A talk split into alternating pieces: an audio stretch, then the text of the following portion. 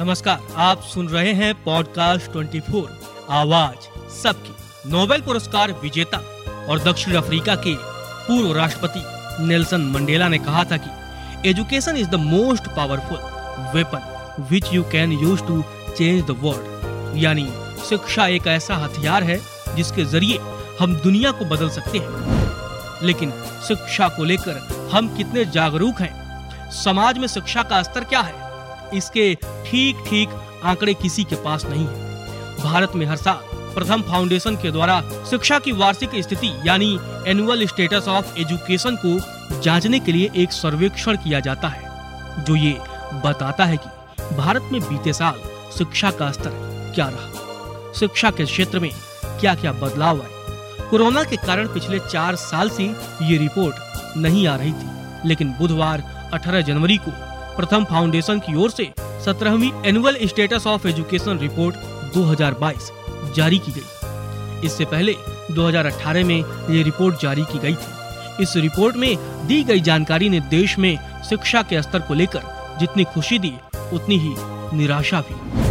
प्रथम फाउंडेशन ने अपने सर्वेक्षण के दौरान भारत के छह सौ सोलह जिलों के उन्नीस हज़ार साठ गाँवों को शामिल कर उनसे आंकड़े जुटाए। इस सर्वे में तीन लाख चौहत्तर हजार पाँच सौ चौवालीस घरों में से तीन से सोलह साल की उम्र के छह लाख निन्यानवे हजार पाँच सौ संतानवे बच्चों को शामिल किया गया। रिपोर्ट के अनुसार दो हज़ार बाईस में महामारी के कम होने के कारण स्कूलों में नामांकन संख्या में भारी बढ़त देखी गई है। दो हज़ार बाईस में छह से चौदह साल की उम्र के अंठानवे दशमलव चार प्रतिशत से ज्यादा बच्चे स्कूलों में हैं, जबकि दो हज़ार अठारह में ये संख्या संतानवे दशमलव दो प्रतिशत थी।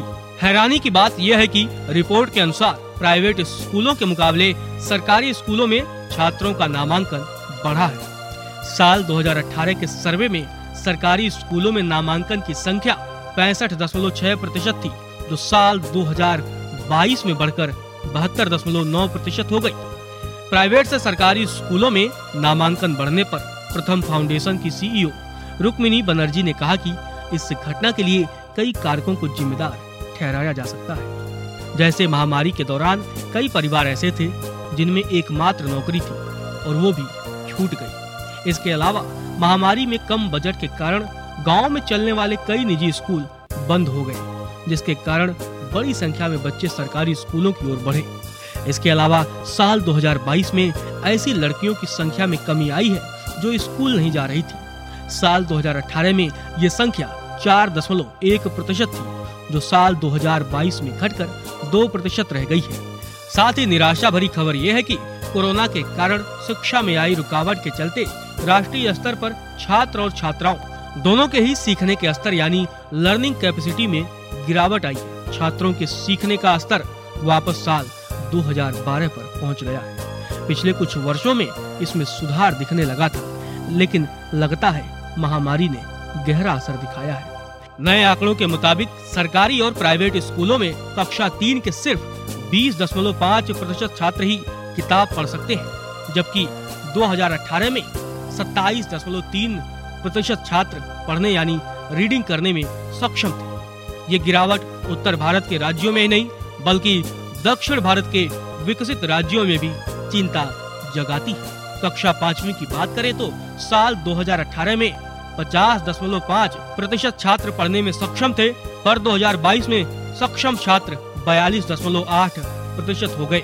साल दो हज़ार अठारह की तुलना में बच्चों के बुनियादी अंकगणित यानी बेसिक अर्थमेटिक को समझने के स्तर में भी गिरावट आई। कक्षा तीन के छात्रों के मामले में दो हज़ार अठारह में अट्ठाईस दशमलव दो प्रतिशत की तुलना में राष्ट्रीय स्तर पर अनुपात अब पच्चीस दशमलव नौ प्रतिशत हो गया है। साथ ही उत्तर प्रदेश, बिहार और झारखंड जैसे राज्यों में ट्यूशन लेने वाले स्कूलों की संख्या पिछले चार वर्ष में छब्बीस दशमलव चार प्रतिशत से बढ़कर तीस दशमलव पाँच प्रतिशत हो गई है। आमतौर पर ऐसा देखा गया है कि किसी भी छात्र को ट्यूशन लेने की आवश्यकता तब होती है जब स्कूल में वो अपनी समस्याओं को ना सुलझा पा रहा हो। रिपोर्ट के अनुसार जिस तरह सरकारी स्कूलों में छात्रों की संख्या बढ़ी है, इसे देखते हुए देश के सरकारी स्कूलों में सुधार की जरूरत भी बढ़ गई है। इसमें कोई दो राय नहीं है कि इस तरह के सर्वेक्षणों से देश के सरकारी और प्राइवेट शिक्षण संस्थानों के देश में शिक्षा के स्तर को समझने में मदद मिलती है। इसलिए ऐसे सर्वेक्षण सभी बड़े स्कूलों को अपने स्तर पर भी करने चाहिए ताकि छात्रों की कमियों को समय रहते दूर किया जा सके। बीते सालों में देश में प्राइवेट स्कूलों की संख्या बेशक बढ़ रही हो, लेकिन नामांकन सरकारी स्कूलों में बढ़ रहा है। सरकारों को अपने स्कूलों पर ज्यादा ध्यान देने की जरूरत है। सबसे बड़ी खुशी की बात यह है कि स्कूल न जाने वाली लड़कियों की संख्या चार प्रतिशत से घटकर दो प्रतिशत हो गई है। रिपोर्ट हमें आईना दिखाकर ये बताती है कि शिक्षा में जो करार छूट जा रही है उसे जल्द दूर करने में ही सबकी भलाई है, क्योंकि पढ़ेगा इंडिया तभी तो पढ़ेगा इंडिया।